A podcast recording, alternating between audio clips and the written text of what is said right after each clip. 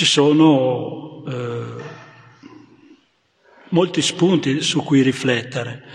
E c'è anche un commento di Sila Prabhupada che parla di questo, sempre in questo capitolo nella storia del signor Ramachandra. E l'attaccamento, l'attaccamento alle cose materiali, specificamente dice l'attaccamento alle donne. Il signore Ram- Ramachandra è apparso anche per insegnarci questo. Comunque ne parliamo dopo. E a questo proposito volevo leggervi una storia, un'analogia che ho trovato su internet, sul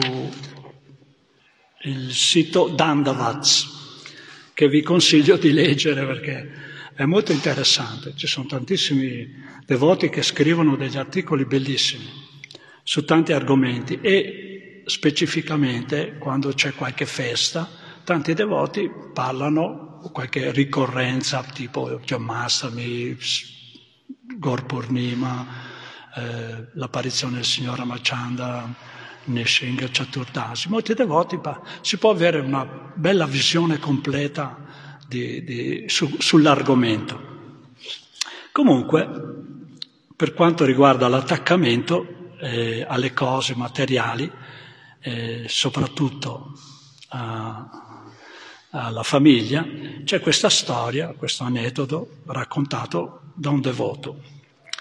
E dice, c'era una volta, lo leggo perché la memoria non riesco a ricordarmela tutta, c'era una volta un ricco re che aveva quattro mogli, forse qualcuno la conosce. Amava di più la quarta moglie e la adornava con ricche vesti e la trattava con le più raffinate prelibatezze. Non le ha dato altro che il meglio. Amava molto anche la terza moglie e le mostrava sempre e la mostrava sempre ai regni vicini. Tuttavia temeva che un giorno lo avrebbe lasciato per un altro.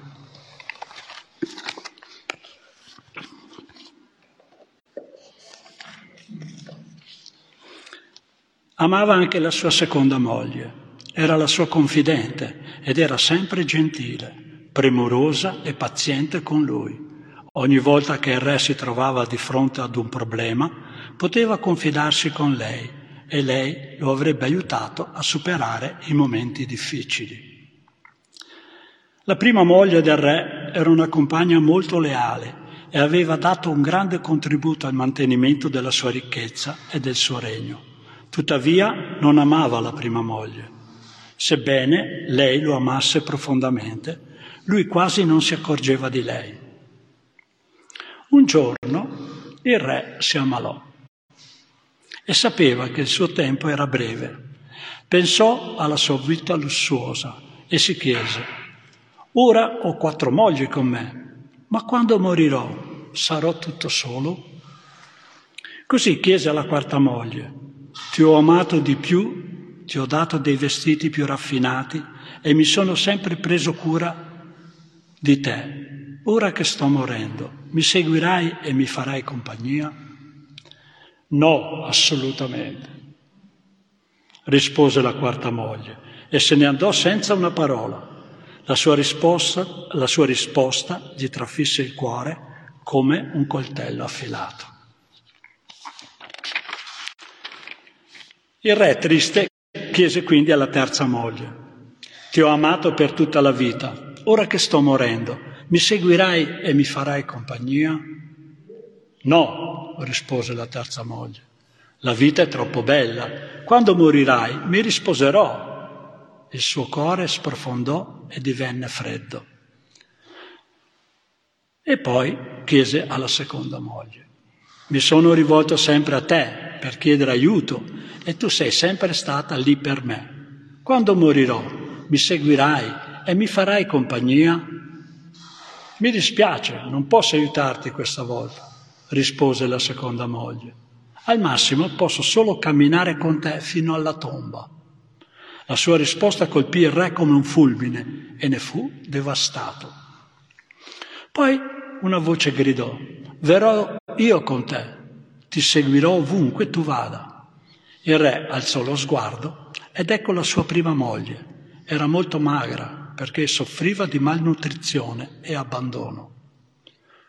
Molto addolorato il re disse, avrei dovuto prendermi cura di te, molto meglio quando ne ho avuto la possibilità. In verità, tutti hanno le quattro mogli nella vita. La nostra quarta moglie è il nostro corpo. Non importa quanto tempo e quanti sforzi prodighiamo per farlo sembrare bello. Ci lascerà quando moriremo. Il corpo se ne va, piano piano, deperisce e si lascia. La nostra terza moglie è i nostri possedimenti, status e ricchezza. Quando moriremo andranno tutto agli altri. C'è chi prega anche, oh, spero che muora così mi lascia tutto. Scusate il dialetto, spero che muoia. Eh, eh, non è la prima volta, c'è molti, molti parenti eh, sul letto di morte. Mi pare che ci sia anche un'analogia nel, nel, nel, nelle scritture, nel Baten, di cui al momento della morte, sul letto di morte una persona vedeva i figli litigare perché discutevano su chi ereditava questo, chi ereditava quell'altro, sul letto di morte.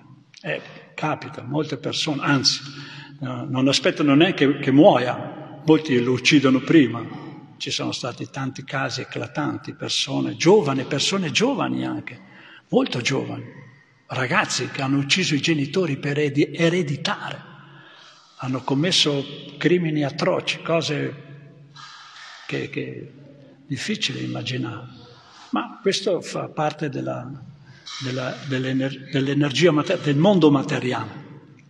Davanti, davanti al, al, al, al, proprio ego, proprio, ai propri desideri materiali, siamo a volte disposti, c'è chi è disposto a commettere crimini eh, inconcepibili per persone che hanno un po' di coscienza.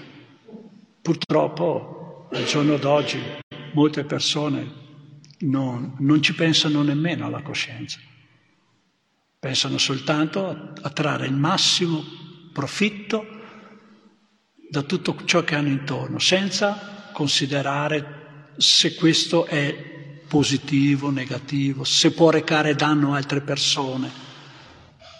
Non, gli, non, non gli interessa. La nostra seconda moglie è la nostra famiglia, è i nostri amici, non importa quanto siano stati lì per noi. Il massimo che possono stare con noi è fino alla tomba. Più della tomba non ci portano. La nostra prima moglie è l'anima?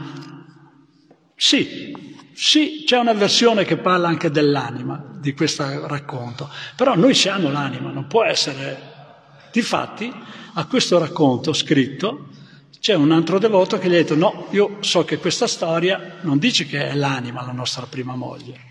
La nostra prima moglie è la Bhakti. Glielo avevo già raccontata Nanda Priya.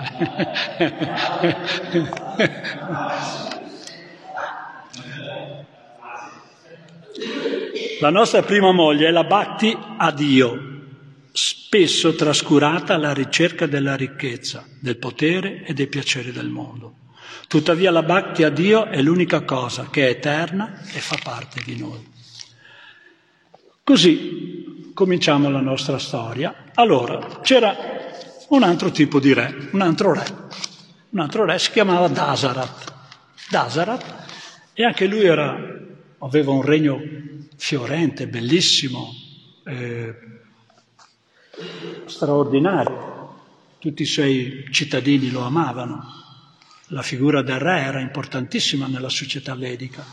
Il re era le, le, Dio in terra, considerato il rappresentante di Dio, dunque i re erano molto, dovevano essere molto eh, ligi al loro stato, alla loro, eh, al loro, alla loro figura come, come, come protettori dei cittadini. Spesso è paragonata a un padre, il re. E anche Dasarata era eh, uno di questi re, però aveva, aveva tre mogli, ecco anche qui il fatto che molti re eh, diciamo, avevano, eh, sposavano più di, di, di una donna. E poi naturalmente da questo nascevano attaccamenti a cui dopo dovevano subire molte volte eh, delle reazioni. E questa storia ci mostra bene questo. Allora, Dasarat era un re con un regno veramente modello, però lui aveva un piccolo eh, neo di, di eh, negatività, non, non, c'era qualcosa che disturbava la sua felicità ed era la mancanza di un figlio. E allora eh, si, si, consultò con dei, coi suoi coi saggi della sua corte. I re avevano sempre una cerchia di persone eh, spiritualmente molto elevati, dedite eh, alla, alla, vita spirituale, alla ricerca spirituale, in modo da avere sempre dei consigli appropriati in tutte le diverse situazioni. Anche i re erano molto istruiti, eh, non erano, eh, difatti sono, i kshatriya sono considerati nati due volte, erano profondamente istruiti a conoscere le scritture, eh, il Dharma, eh, eh, eh le, lo scopo della vita. Però eh, Dasarat aveva questo, questo, desiderio di avere figli e Vasista Muni gli ha detto, se non sbaglio, se era Vasista o qualche altro, qualche altro saggio, che gli avrebbe, avrebbe dovuto compiere un sacrificio e ottenere dagli esseri celesti un elisir per poter, diciamo, eh, avere dei figli.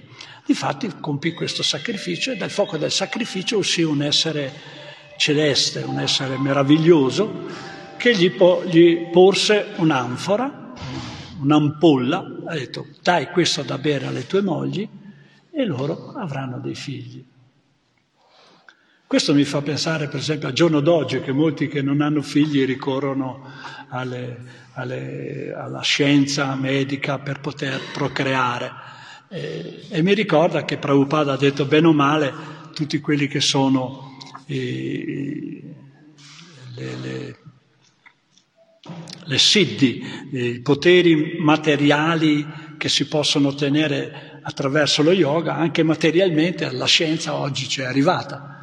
Riescono a far procreare persone che non, avevano, non hanno, o perlomeno eh, dimostrano di poter far figli, oppure Prabhupada diceva sono riusciti a volare, sono riusciti ad andare sottoterra, che rappresentano in un certo senso quei poteri che fanno parte dello yoga, della, della mm, realizzazione del sé, perché in realtà l'anima ha questi poteri. Comunque, allora il, il nostro buon re diede i suoi, questi, eh, questi, questo elisir alle sue mogli e loro rimasero incinte e dopo il tempo nacque prima Rama da Kausalya, poi Lakshman, no, Bharata da Kaikei e poi due gemelli, Satrugna e Lakshmana. E qui c'è tutto uh, le, le, le, la parte sastrica. Eh, della verità, eh, della manifestazione divina di questi grandi personaggi che rappresentano il Chaturvyuha, Vasudeva, Sankarsana, Aniruddha e Pradyumna. Comunque ha avuto questi figli e tutto funzionò a meraviglia. Il re era in estasi, stava benissimo, tutto funzionava, era così felice, così il regno eh, il regno era fiorente eh, durante il regno di, di, di, di questi grandi re, eh, anche, anche, durante il regno per esempio di Maharaj Pariksit, tutto era in armonia, eh, non c'era la siccità. Non, c'era, non, c'erano i terremoti, non c'erano carestie, non c'erano i virus, no, la gente non si ammalava nemmeno viene descritto. Dunque tutte queste cose non c'erano, proprio perché questi, questi grandi personaggi eh, contribuivano con, loro, con, la loro presenza, con la loro eh, forza spirituale a far sì che tutte le persone eh, fossero veramente situate appropriatamente. Difatti dopo c'è un bel commento di Srila Prabhupada, però per dirla in breve eh, e molto spesso mi rammarico. È difficile in un'ora o poco più riuscire a, a parlare di queste cose e a soddisfare completamente la nostra, la nostra, eh, la nostra noi anime che eh, ci nutriamo di queste cose, perché l'anima si nutre di questa cosa, si nutre de, dei passatempi del Signore Supremo. Il Signore Supremo appare proprio per manifestare i suoi, eh, i suoi passatempi, i suoi divertimenti, in modo che le anime condizionate come noi traggano beneficio da questi divertimenti, eh, si sentano attratte da queste cose e poi manifestano il desiderio di, di sviluppare eh, una relazione con, con, la persona suprema. E, e, a volte mi viene da pensare perché questi giorni, non dico tutte le feste, tutte le feste, ma quelle principali tipo Jammastami, Gora Purnima, il Vyasapuja Srila Prabhupada, Radhastami, non tutti, qualcuna, non ci impegniamo o non cerchiamo di organizzare la nostra vita, la nostra vita in modo da stare al Tempio tutto il giorno. Una volta, quando eh, ero nuovo devoto io, quando i primi anni del movimento, eh, queste feste erano feste in cui tutti i devoti erano insieme anche perché la maggioranza dei devoti, eh, diciamo il 90% viveva al Tempio. Dunque dalla mattina al Mongolartic fino alla sera del Prasada si, tutti, si era tutti insieme, si festeggiava, c'era eh, bagia costante, poi c'era servizio da fare, chi preparava, però erano tutti concentrati su quella festa. Poi c'era la possibilità anche di socializzare con tutti i nostri, con, con tutti i nostri confratelli. Invece adesso sì, ci riuniamo la sera un po', ma penso che invece dovremmo organizzarci e abbiamo il calendario, sappiamo molto anticipatamente quando è Giammastami, quando è Gora Purnima. A volte, ecco, Giammastami di solito viene a cavallo dell'estate, allora molto spesso ci sono le ferie, allora, eh, però da buoni devoti anche qui potremo parlarne, eh, perché festeggiare queste feste insieme ha un grande potere, ha una grande forza spirituale, che veramente può non solo far del bene a noi, ma aiutare la società. Stare qui insieme è un sacrificio, come fecero i, i saggi di Naima Sarania. Si riunirono per ascoltare lo Srimad Bhagavatam ed erano disposti a stare lì mille anni purché quel loro impegno, quel loro sforzo potesse dare beneficio alla società, potesse tirar fuori qualcosa che potesse aiutare la società. A noi sembra una cosa così, eh, non dico normale, è così eh, banale, Scontata, bravo, la parola scontata. La parola giusta è scontata, ma non è scontato per niente, assolutamente. Eh, cantare insieme, ascoltare le lettu- le, le, i divertimenti del Signore insieme, è, è, veramente ha, ha un, le vibrazioni che emaniamo in questo. Per esempio, il santo nome, la vibrazione non si ferma qui dentro, non si ferma. E la società ha tanto bisogno adesso. Tanto, mi ricordo una, una, storia che raccontava Prabhupada riguardo alla siccità che fa, adesso è, è un, un, punto eh, critico de, de, de, della, della, natura. Eh, della società, senza acqua non si va avanti. E Prabhupada ha raccontato che c'è stata una grande siccità a Calcutta, non pioveva da anni, eh, erano molto, eh, soffrivano molto a causa di questo. E finché un Babaji, un sadhu, decise dobbiamo cantare, dobbiamo andare in giro e cantare il santo nome, glorificare Dio. E dopo questo cominciò a piovere, arrivarono i monsoni e si fermò la siccità. Adesso non è che sicuramente no, però è, è possibile, è possibile, non è che non potremo anche noi attraverso queste cose influenzare positivamente. L'importante è crederci profondamente. Va bene, comunque, se potessimo organizzarci in questo modo, di trovare il tempo in queste, le feste principali, non dico, è anche uno dei comandamenti cristiani, santificare le feste. Eh, dovremmo santificarle anche noi. Anche noi fa parte dei principi dei devozionali di partecipare alle feste, eh, ma dovrebbe essere proprio a tempo pieno, non dovrebbe esserci niente da fare in quel giorno. Va bene. Allora da Zarat è successo così, però c'è sempre un però, un ma.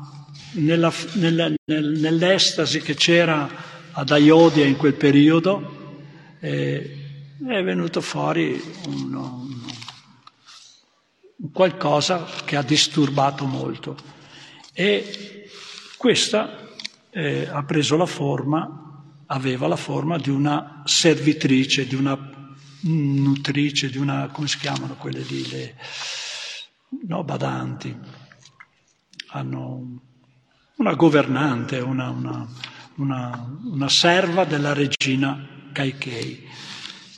Dopo che il Signore, che Maharaj Dasarat ha decis, decise di eh, incoronare eh, Ramachandra come eh, futuro re, e, e, e lo proclamò a tutti, questa servitrice, probabilmente spinta dall'invidia, eh, l'invidia eh, è uno delle, dei sei nemici dell'anima, della vita spirituale. Anche qui possiamo, potremo parlare dell'invidia e vedere, vedere come poter andare. Con... Però la cosa importante è non invidiare mai i devoti mai invidiare i devoti, anche se, eh, se vediamo che questi devoti, anzi dobbiamo apprezzare i devoti, qualsiasi piccola eh, qualità che dovremmo anzi sforzarci di vedere quelle buone qualità che hanno. Sicuramente ognuno di noi ha qualche difetto, qualche lacuna nel comportamento, anche nel fisico, però bisogna eh, oltrepassare questo, questa piattaforma e metterci in una situazione e lavorare sul, sulla nostra coscienza in modo da vedere sempre le cose buone nei devoti, perché le, le offese ai devoti poi sono quelle che ci, che ci ostacolano, che ci distruggono la vita spirituale. Va bene, questa servitrice ha cominciato a, a insinuare in Kaikei che se Rama, e Kaikei amava molto Ramachandra, era amato da tutti, anche Kaikei lo amava, Jai, sì, Goranitai, Kijai, anche Kaikei lo amava molto, eh.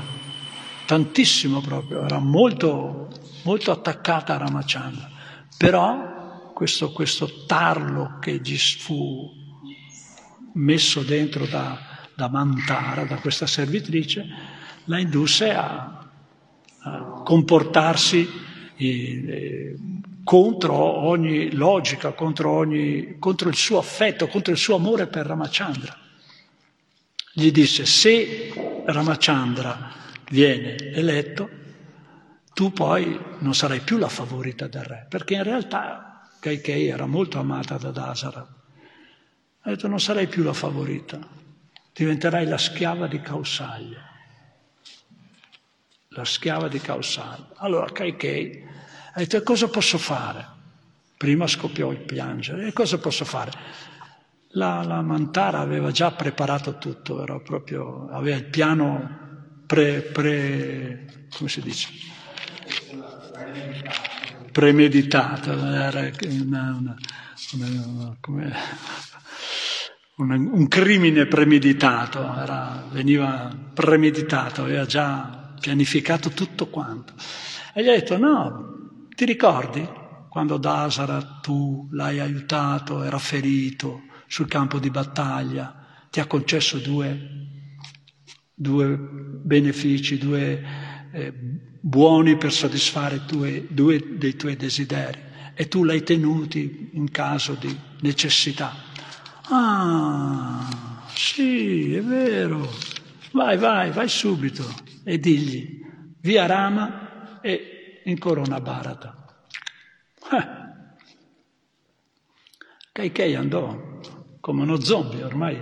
Quando la mente ci prende, uh, non riusciamo più, andiamo avanti, sembriamo zombie, eh. la mente, gli attaccamenti soprattutto. Come dice la Bhagavad Gita, contemplando l'oggetto dei sensi si sviluppa attaccamento, si perde... Aiutatemi, la lussuria alla lussuria, alla perdita della memoria, dell'intelligenza, la collera.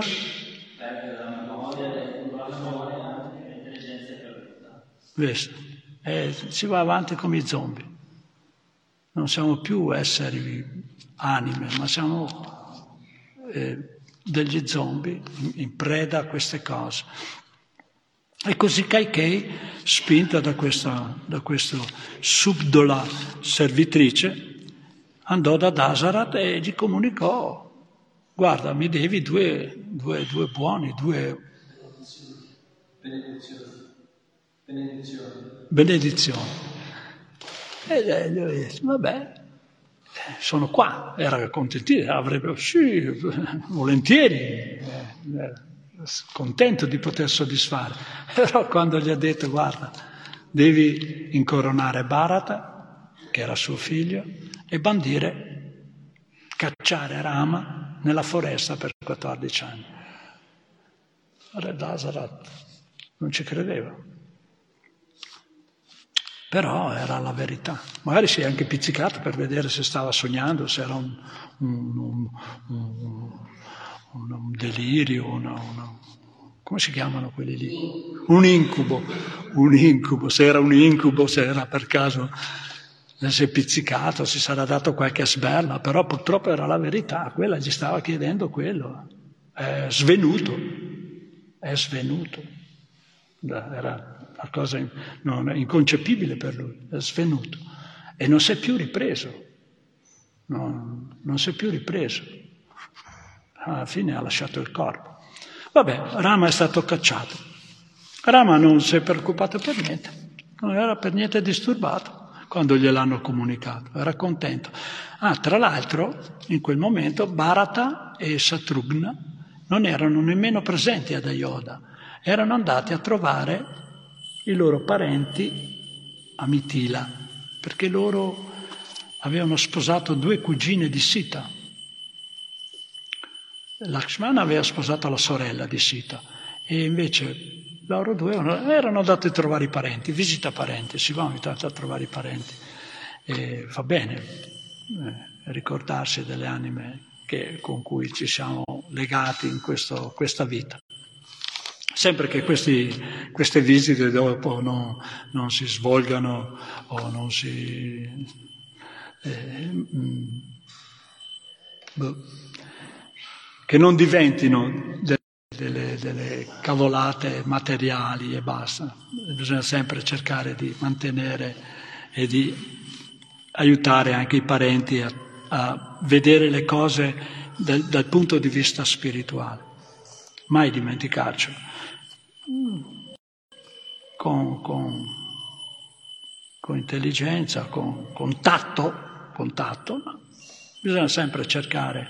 Mi ricordo quando ho lasciato il corpo mio padre, eh, ero in Sankirtan, eh, a Bolzano, e mi chiamarono, mi dicono guarda ha lasciato il corpo tuo padre stanotte, e va bene, ho detto torno a casa, non lo so, o probabilmente ho il cuore di pietra io, no? perché non ho mai versato una lacrima, neanche per mio padre, forse perché sono molto realizzato, ho capito che non siamo questo corpo, però sono tornato a casa e sono arrivato e c'era il feretro lì, eh, la, la camera mortuoria imbastita nel, nel soggiorno di casa dei miei genitori e tutti piangevano, tutte le candele, c'era mia sorella e io no, non, no, non, mi, non usciva una lacrima, eh, proprio zero. Eppure mio padre era stato molto bravo con i devoti, nonostante era, però fu molto, sempre molto disponibile nei nostri confronti. Ci regalò la prima mungitrice con cui abbiamo avuto le mucche a Padova. Eh, dei miei parenti quando vennero a trovarmi a, a, a, Villa Vrindavana fu l'unico che prese prasada. Gli altri proprio prasada, ma quella roba lì, si erano portati tutti i panini con i cadaveri, eh, prasada non, non, non volevano sapere. Poi tutti i macellai, fai conto, era una stirpe di macellai, avevano solo panini e cadaveri, eh, non è che avessero qualcos'altro. Però mio padre, niente, non seguì e, e gli portai in piattone di Mahaprasada, tutto cacciori, c'erano di tutto. Mi ricordo poi, quando gli ho chiesto, noi da buoni inesperti, devoti, che abbiamo, quando sono arrivate le mucche, allora sono andato da lui, gli ho detto, guarda, a mano non ce la facciamo a mungerle, compraci una, cioè prestami dei soldi e compro la mungitrice. Allora siamo andati a una, a una fiera di, di cose eh, agricole, eh, comprò una mungitrice, trattò lui personalmente, costò 700.000 lire, mi ricordo. Ah, gli ho detto, vabbè, te li rendiamo, non ho il fave di regalo. questo era mio padre, ah, era un personaggio, però dai, Comunque non ho pianto, quel giorno lì non ho pianto, non ho pianto neanche per la mia mamma, neanche per me. Boh, non lo so come mai, forse, forse un giorno lo capirò se il cuore è duro, se veramente ho realizzato che non siamo il corpo.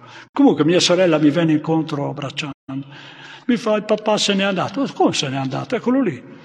Quello mi guarda, guarda sì, papà se n'è andato l'anima, ma il corpo che tu chiamavi il papà è ancora lì.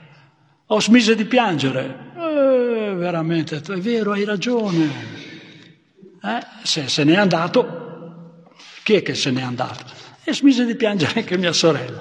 Vabbè, punto, almeno un'altra ha smesso di piangere, dai. Per dire che a volte qui parenti andiamo a visitare parenti, però cerchiamo di, come si dice, contatto di qualche spunto di vita spirituale bisogna sempre darglielo. E anche se ricordassero qualcosina, poco, poco niente, quel poco li può aiutare al momento della morte. E... Bene, Rama è... c'è tante storie di Ramachandra, quando Visvamitra raccolse andò da Dasarat a chiedergli, erano giovanissimi, erano 14-15 anni avevano, gli chiese eh, di eh, lasciarli andare con lui che dovevano combattere contro o proteggere i sadhu che compivano i sacrifici negli ashram da dei demoni che continuavano a disturbarli e rovinavano i sacrifici, gli yagya eh, Dasarat anche lì, no, no, vengo io, vengo io, no, però Visvamitra, conoscete Visvamitra, vero? Visvamitra era uno kshatriya che è diventato brahmana, forte era, molto potente come persona. Però Visvamitra volle, Rama e Lakshman. E poi eh, Ramachandra andò nella foresta, Sita chiese di andare con lui, anche Lakshman chiese di andare con lui, anche la moglie di Lakshman gli chiese di andare con lui, ma dico, no, no, Lakshman gli ha detto io faccio solo la guardia del corpo di Rama e Sita, meglio che tu stai a casa. E, e lì c'è tutta la storia in cui eh, l'incontro, voluto o non voluto, con i Rakshasha, i demoni. In realtà Ramachandra era apparso proprio per eh, uccidere Ravana, perché disturbava anche gli esseri celesti e gli esseri celesti lo pregarono tanto di apparire per uccidere. E siccome anche Ravana, come tutti questi demoni, cercano sempre di avere eh, eh, più possibilità di sopravvivere e di riuscire vittoriosi e cercano benedizioni di qui e di là per poter. E Ravana anche lui aveva compiuto tantissime austerità per poter essere invincibile, indistruttibile però aveva sottovalutato gli uomini. No, non, poteva, non aveva considerato che gli uomini fossero un pericolo per lui. Difatti Ramachandra si è apparso come un essere umano.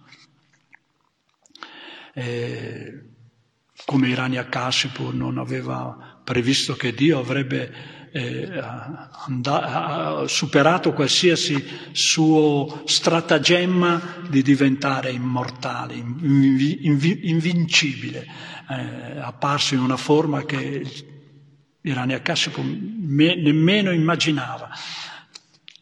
E così anche eh, Rama apparse come, come essere umano per poter sconfiggere Rama, Ravana. C'è la storia di Surpanaka che avvicina Lakshmana e vorrebbe... Eh, no, prima viene attratta da Rama, ma Rama dice io sono già sposato, vai da Lakshman, Lakshman la rifiuta, lei si arrabbia, gli tagliano il naso.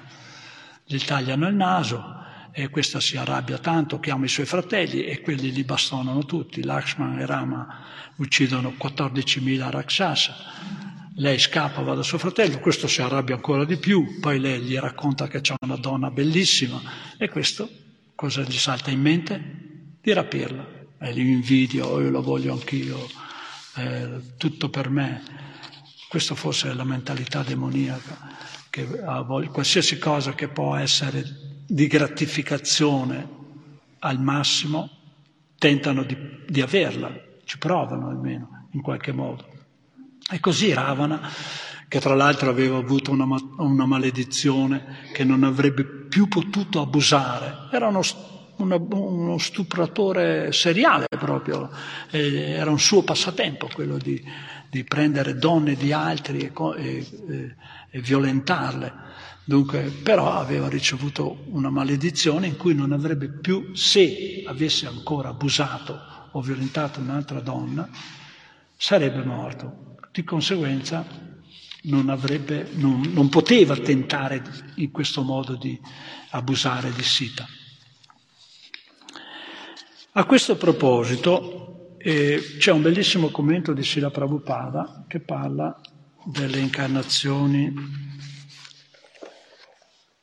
divine, perché anch'io leggendo queste storie, questo, preparando questo tentativo di lezione, mi è venuto un, una, una, una, riflessione che poi me l'ha confermata sempre su Dandavat anche Giri Raj Maharaj. È un, un articolo piccolino, si chiama Riflessioni sull'apparizione del Signore Ramachandra e delle varie incarnazioni di Dio. Naturalmente quando appaiono queste incarnazioni appaiono sempre per il bene dell'umanità, per il bene delle anime, vengono. Però, se la Prabhupada scrive eh, in un commento, Dio, la persona suprema, appare in diverse incarnazioni, ma la sua apparizione nel ruolo del devoto è più benefica per le anime condizionate rispetto alle altre incarnazioni con tutte le loro opulenze. A volte un'anima condizionata è sconcertata quando cerca di comprendere l'incarnazione della divinità con piena opulenza. Sri Krishna apparve e compì molte attività insolite. Anche Ramachandra compì molte attività insolite. Per esempio, il fatto che tagliarono il naso sul Panaka, oppure per esempio quando incontrò Hanuman, che era amico di Sugriva, e per, per, per avere il, l'appoggio di Sugriva e dell'esercito dei, dei, dei Vanara o queste scimmie evolute, uccise Vali, ma lo uccise a tradimento. Lo uccise a tradimento, lo, lo, lo, lo uccise tante attività che, insomma, uno dice come?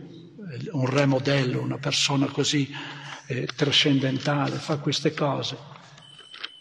Uccise Vali a tradimento, poi altre attività, anche per esempio dopo tornato subito quando fu liberata Sita, la rifiutò, la rifiutò. Naturalmente Dio è inconcepibile, e capire queste cose non è facile, però cioè, molte volte possiamo rimanere, come si dice, eh, perplessi da queste cose, eh, confusi anche da questo tipo di contraddizioni. E, eh,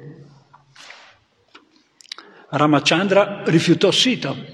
Sita ha detto, mi, io mi getto nel fuoco, preparate una pira, mi getto nel fuoco per dimostrarti che sono pura, che Ravana non mi ha toccato. E,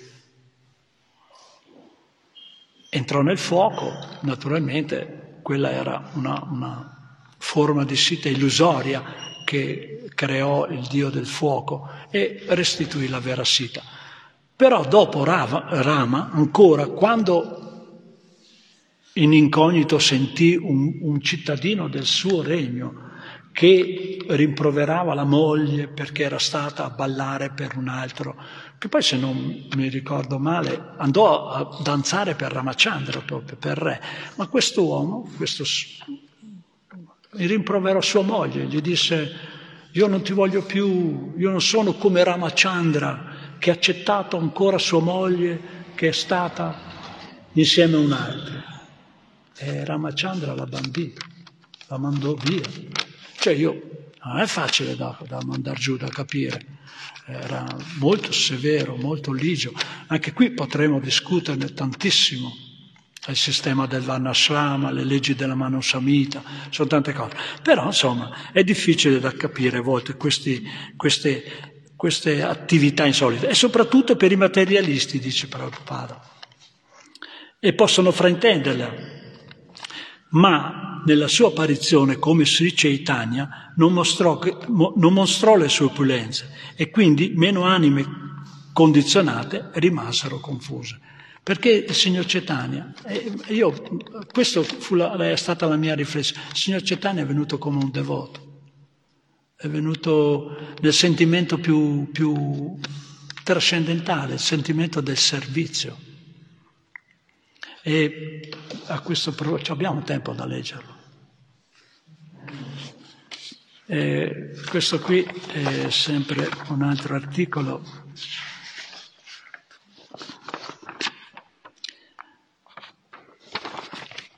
E dice qui c'è la la chiave che apre la porta dell'estasi, per la quale noi, stiamo, che, che, eh, la, quale noi la desideriamo eh, tantissimo. Questo è quello che ci ha insegnato Advaitacharya più di ogni altro e che noi siamo servitori di Sri Chaitanya, noi siamo i servitori del Signore Krishna. Questo concetto ci permette di entrare in uno scambio di estasi, di estatica reciprocazione tra noi e il Signore. Questo apre il nostro cuore e le nostre coscienze alla suprema rivelazione che noi di chi...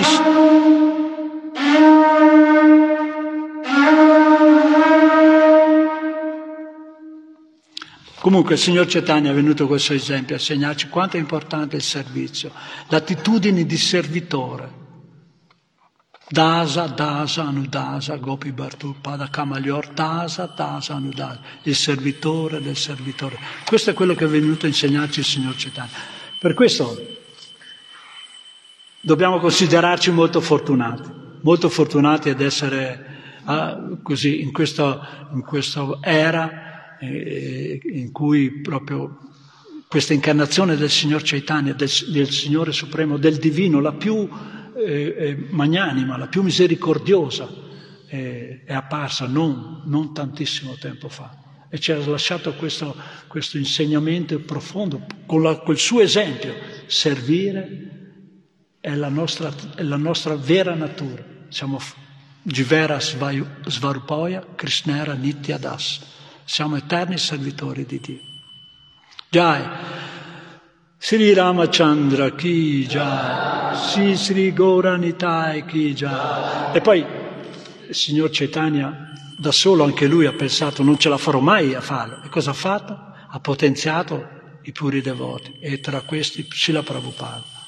Srila Prabhupada ci ha portato questo, questo insegnamento di eh, servire, eh, di dedicarci al servizio devozionale. Per esempio, anche il Mahamantra ha un, un, un, una spiegazione molto esoterica, però se la Prabhupada ce l'ha semplificato o Krishna, o Rama, o energia del Signore, impegnatemi al vostro servizio.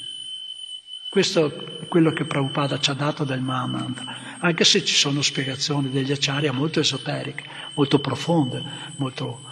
però Prabhupada ha detto questa è l'essenza, l'essenza della, dell'estasi, della beatitudine, servizio devozionale. Jai, Haribol, Sila Prabhupada, chi?